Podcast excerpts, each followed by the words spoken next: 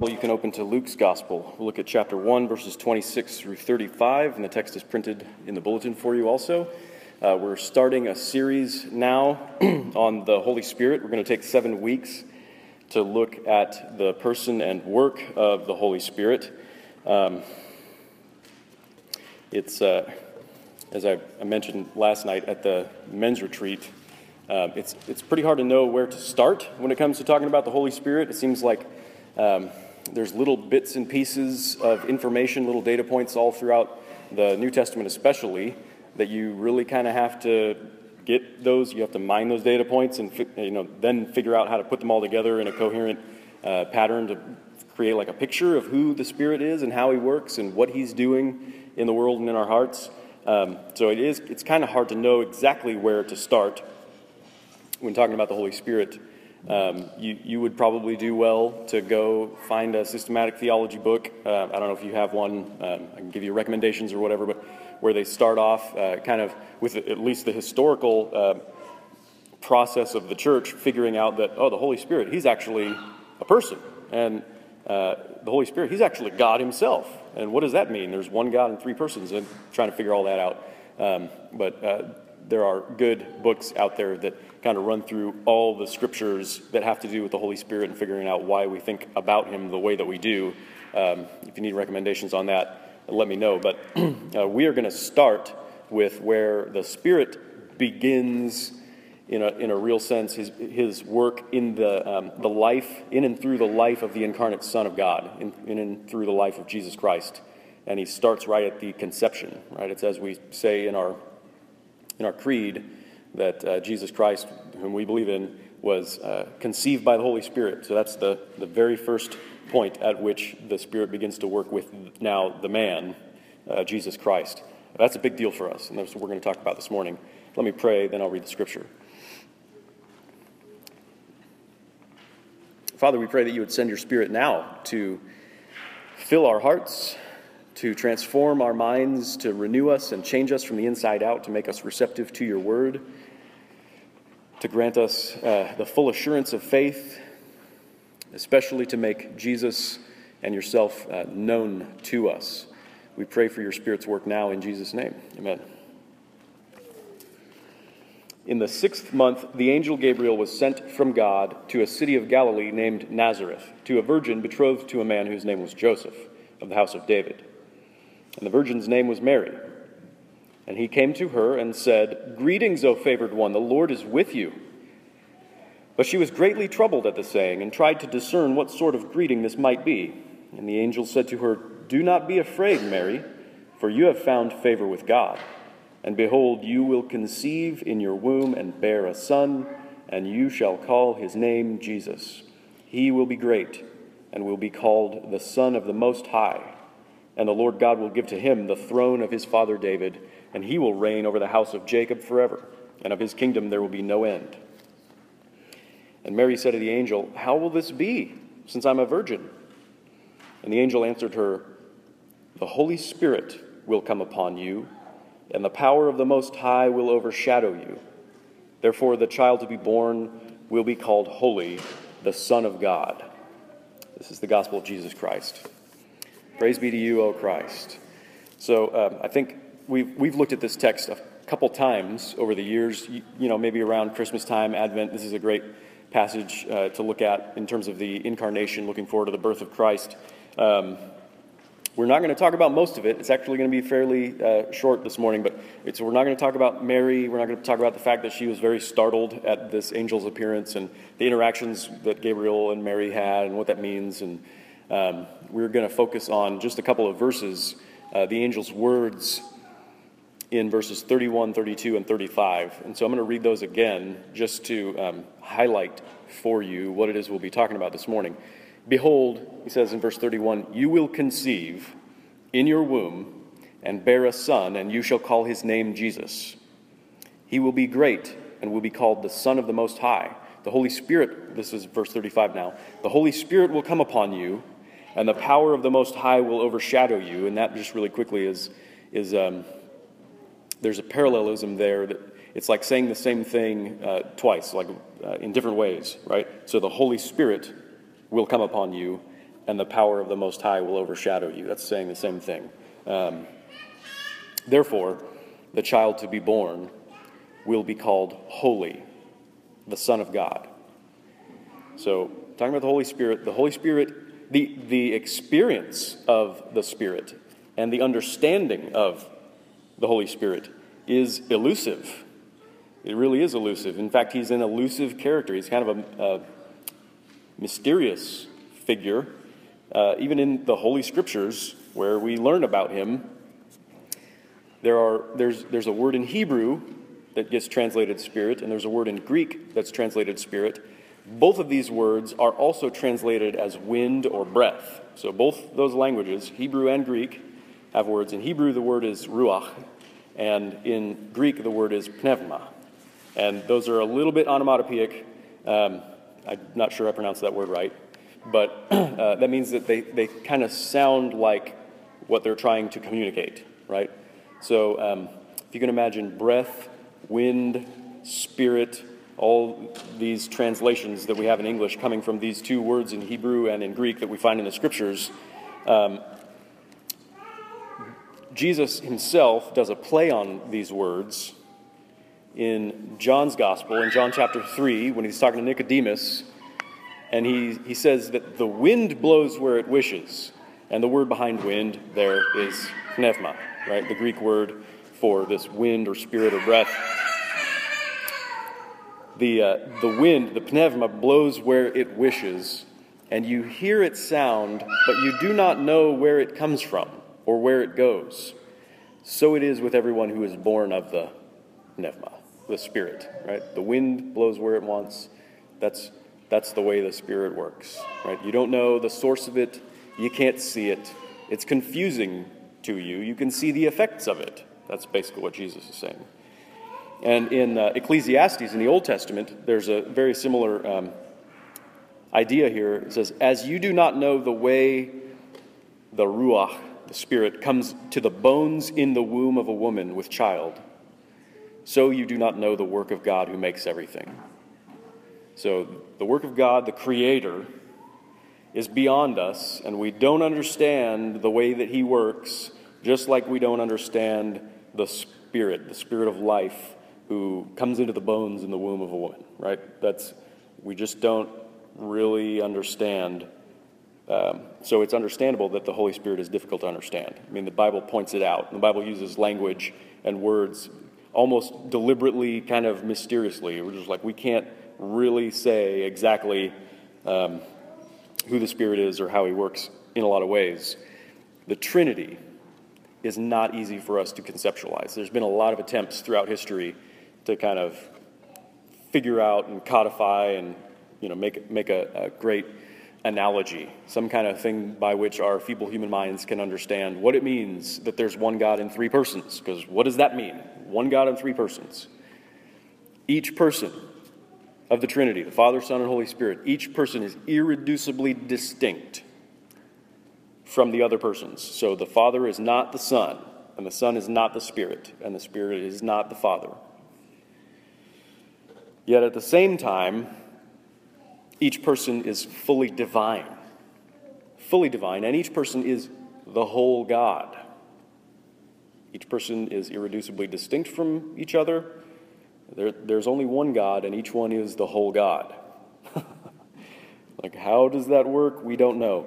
Um, the Father is God, the Son is God, the Son is not less God than the Father is God. The Spirit is God. The Spirit is not less God than the Father or the Son. Uh, and each one of them is consubstantial and co eternal. These are fancy words that we've come up with throughout the history of the church to try to figure out what it means that each of these persons is God. Yet there's only one God. Um, mutual indwelling is another feature of the Trinity. Mutual indwelling. Jesus talks about the Father being in the Son and the Son being in the Father. Right? Um, perichoretic union is another fancy theological term for that. Mutual indwelling.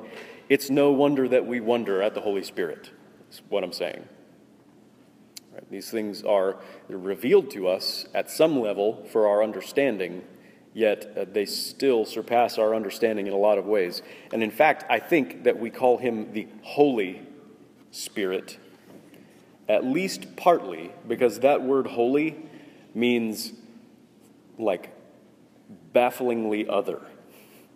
It just means so entirely other, so entirely distinct and set apart.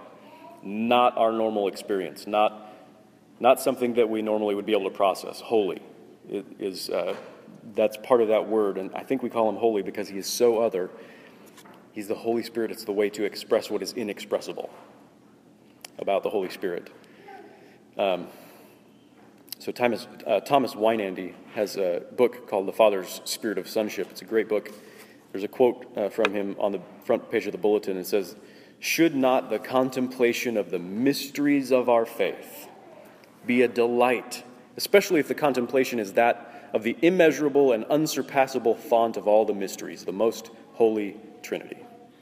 Um, for Christians, even though it's a mystery, even though it's something that ultimately is beyond us. We know that God has revealed something about himself. He's revealed very true things about himself.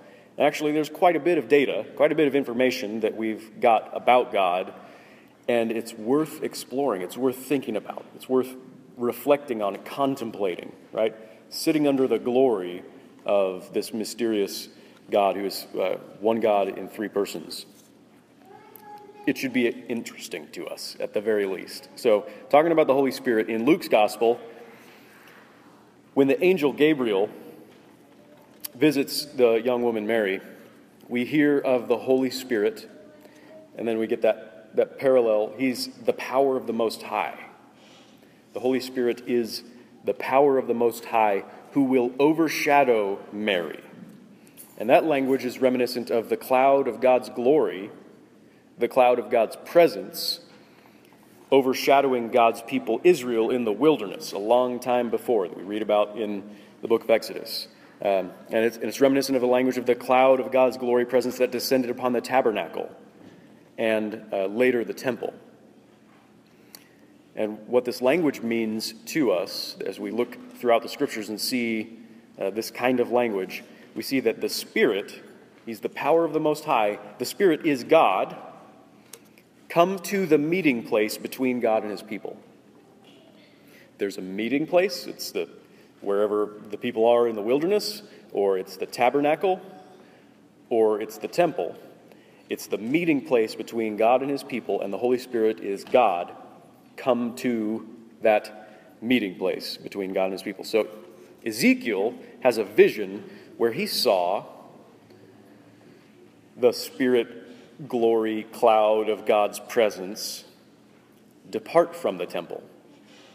He saw the Spirit depart from the temple, only to return later in the new temple, when Ezekiel's talking about this new temple that he's envisioning as a, a gift of revelation from God. He sees this new temple and he sees the Spirit glory cloud of God's presence come upon that new temple, and now I think is where we see it in our text, um, the Spirit glory cloud comes upon Mary, overshadows Mary. Not because Mary is the meeting place between God and, and his people, but as the new temple is created inside of her. As, as Jesus Christ is conceived, the new meeting place between God and his people, conceived in her womb by the power of the Most High. This conception was a new creation. This was not like any other conception. The most analogous that it would be to is, is Adam being created from nothing. Uh, the closest analogy uh, is the, the miraculous creation of Adam himself.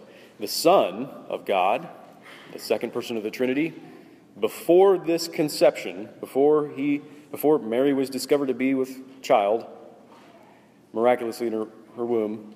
Um, before that, from all eternity, the Son had his divine existence in the Godhead as the second person of the triune God. He was eternally begotten of the Father through the Spirit. And now, at this moment that we see in our passage, now at this moment, he had his human existence. He had his divine existence, and now he has his human existence in, in an analogous way as he's created by the Holy Spirit. The eternally begotten Son of the Father now is the temporally created Son of the Father through the power of the Holy Spirit. Jesus, the incarnate Son, he had no earthly biological father. He had no earthly biological father, and the Spirit is not Jesus' father. Right? This is not a sexual encounter that somehow God, through his Holy Spirit, has with Mary. Um, this is a creation. The Spirit is not the Father. This is a, a new creation. The divine Father was the creator of Jesus' new humanity. And through and, and, and that came through his power, through uh, his creative power through the Holy Spirit. And just um, a quick uh, something to point out for us as we will probably consider a few times over the course of this series how, um, how difficult it is for us to talk about the Holy Spirit and think rightly about the Holy Spirit, figure out who He is and how He's working. Mary was told that the Holy Spirit, that the power of the Most High would overshadow her, would come upon her, right? And that she would then conceive and, and have a child. She was told that, but apparently there was no mystical experience of that. No glorious light shining around her, no, you know, rising off of her bed, levitating in the middle of the night as the power of the Holy Spirit works upon her or whatever. Um, it just was this word from the angel. And maybe she didn't feel differently at all right when it happened, right? Um, hard to detect. That is normal for us, even in the most extreme, supreme case of the Spirit's work in the, in the, in the Holy Scriptures is the conception of Jesus Christ himself in the womb of a virgin, and there's nothing to notice. There's, there's nothing to point to except for the angel's words to her. Nothing was felt. The wind blows where it wishes, and you don't know where it comes from or where it's going. You can see the effects of it, but you didn't notice it at the time, right? So it's hard for us. It's very hard for us to, to see, to perceive, and to experience and to understand our experience of the Holy Spirit. Um, but what we see in the life of Jesus Christ, beginning here with the conception by the Holy Spirit, is that the Holy Spirit is the giver of life. The Holy Spirit is the giver of life with a capital L. Capital L life. He's, the Holy Spirit is the gift of the Father that brings forth life. The life that he brings forth supremely is the Son of God. The life that the Spirit brings forth is the Son. The incarnate Son is our life. It says that a couple times in the scriptures. This is stuff just kind of for our contemplation, right? For, for meditation. Um, the, the, the incarnate Son of God is our life. He's the way, the truth, and the life. John says in, in uh, chapter 14 and 1 John 1, uh, we've seen him who is the eternal life from God. We've seen him. He's been made manifest to us, the one who is our life, right? So the Son of God is our life, and the Holy Spirit gives us Jesus. He's the giver of life because he gives us Jesus, because he gives us the Son of God incarnate. That's what he's doing in this passage, in the conception of Jesus Christ he is giving us life because He gives us Jesus. He gave Jesus to the world in His conception. It's the beginning of the new creation. The beginning of the new creation. Jesus is unique because of the Holy Spirit. The Spirit was at His baptism. Uh, the Spirit was the lavishing of the Father's love, His approving love upon Jesus as he pledged solidarity with sinners, as he was united to them in his baptism, as all the sinners were baptized, and then Jesus also was baptized with them. This is when God the Father said, This is the Son that I love. And he pours out his Holy Spirit on him at the waters of his baptism. So the, the Spirit descended upon Jesus at the waters of his baptism like a fluttering dove hovering over God's new creation just as he had hovered over the face of the waters in the beginning when God created the heavens and the earth, which we read in our Old Testament reading. The Spirit was there, hovering over the face of the waters at the formation of the creation. And in the same way, the Spirit descended upon Jesus, the new creation, in the waters of his baptism. Right? So there's a lot of parallel images for us to understand that the Holy Spirit is the Father's approving love hovering over his new creation, Jesus Christ. So then, immediately, the scriptures say the Spirit led Jesus, our champion. We're talking a lot about Jesus here. It makes sense because of who the Spirit is. I'll talk about that in just a minute. But the Spirit led Jesus, our champion, to recapitulate our battle with the devil. Recapitulate is a word that means um, it means rehead. It means kind of do over, right? So we failed in our battle with the devil, and therefore we've been enslaved to the devil, and in fact called the sons of the devil in the scriptures because we failed, because he tempted Adam and Eve in the garden, and they fell to that temptation and they sinned, and they, they took sides with the devil against God himself. But the Spirit led Jesus as our champion, the one who would fight our battle on our behalf, to go out into the wilderness for 40 days without food, to be tempted by the devil, but this time he would be victorious. The new creation, the new man, would be victorious over the devil as our champion, and the Spirit was the one who led him to it. The Spirit anointed Jesus. In the next chapter, if you're just going through Luke's gospel, this is uh, you know, Luke 4, the Spirit anointed Jesus to proclaim the good news of the kingdom of God. When Jesus went around proclaiming the news of the kingdom, the gospel of the kingdom, it was because the Spirit of the Lord had anointed him to preach the gospel. The Spirit was the one through whom Jesus rejoiced in prayer to the Father. When Jesus was praying to the Father, and it was one of these times it was recorded in uh, Luke's Gospel, chapter 10. He was in the Spirit rejoicing in prayer to his Father. It was by the Spirit of God that Jesus cast out demons. It was in the Holy Spirit that Jesus offered himself up to his Father as a sacrifice for our sins. This was Hebrews 9. It's by the eternal Spirit he offered himself up to God. And it was by the power of the Most High, by the Holy Spirit, that Jesus was raised from the dead. We see in Romans chapter 1. So, from beginning to end and beyond, in the life of Jesus Christ, the incarnate Son of God, the one who is our life from God, the Holy Spirit is his constant companion. He's constantly at work in and through Jesus. So, this is what uh, Paul says in Titus chapter 3 when the goodness and loving kindness of God our Savior appeared. And he's talking about the gospel, I mean, the story of Jesus Christ, when the goodness and loving kindness of God our Savior appeared, he saved us, not because of works done by us in righteousness, but according to his own mercy by the washing of regeneration and renewal of the Holy Spirit, whom he poured out on us richly through Jesus Christ our Savior.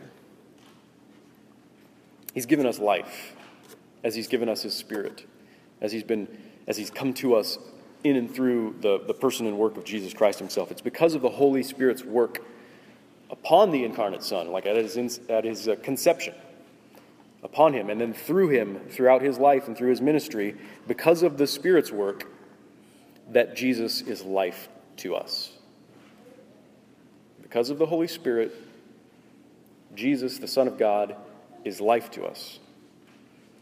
Jesus is life to us by being the new creation for us. The new creation by the power of the Spirit, by the power of the Most High. His new humanity is ours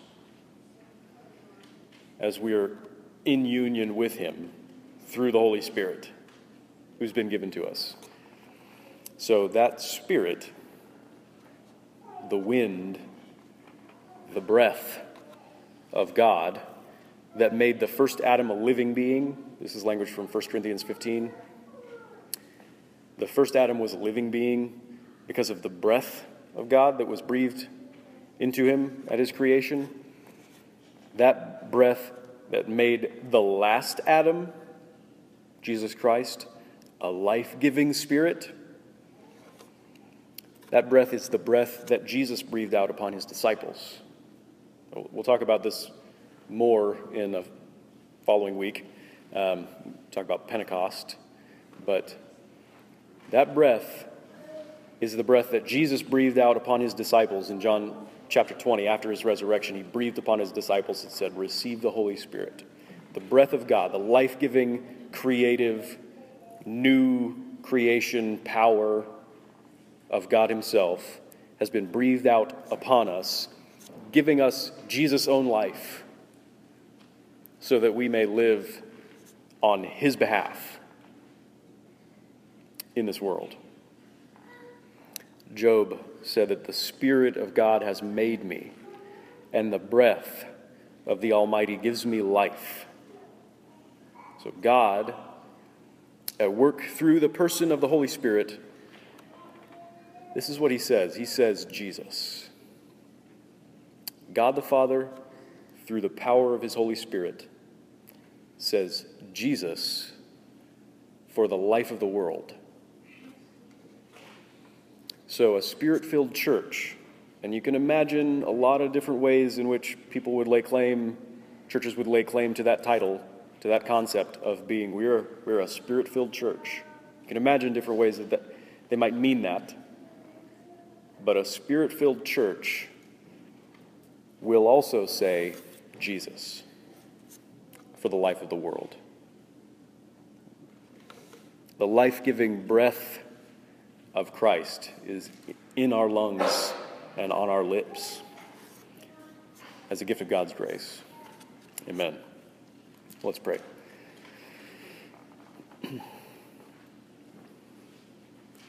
Father, again, you, um, you in, uh, and, and the Trinity, the you, you, one God in three persons, you are confusing to us in a lot of ways. Um, we can say some good words about you and maybe not fully understand what it is we're saying.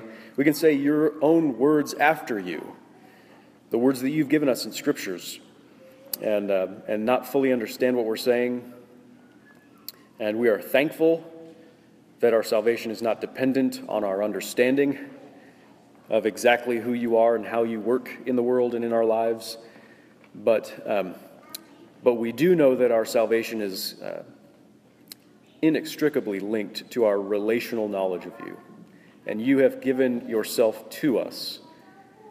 You've given life to us through Jesus. You've given life to us through your Holy Spirit. And so we pray that you would make us attentive to the way that your scriptures speak of your Son and your Spirit. Help us to understand uh, more deeply who you are and how you work in our lives so that even when um, these ways are largely undetectable to us, uh, maybe not as felt as we think they should be or as we wish they could be. That your Spirit's presence and work in our lives would be believed, that they would be understood to some level, that we would have real relationship with you through your Son because of your Spirit.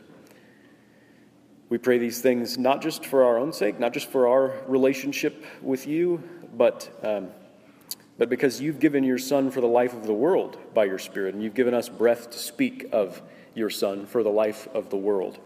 We pray that you would help us to know what to say about Jesus and about your Holy Spirit, about who you are and what you've done for us. That you would help us to, to speak life to those around us for the, the sake of the world that you sent your Son for. We pray in Jesus' name. Amen.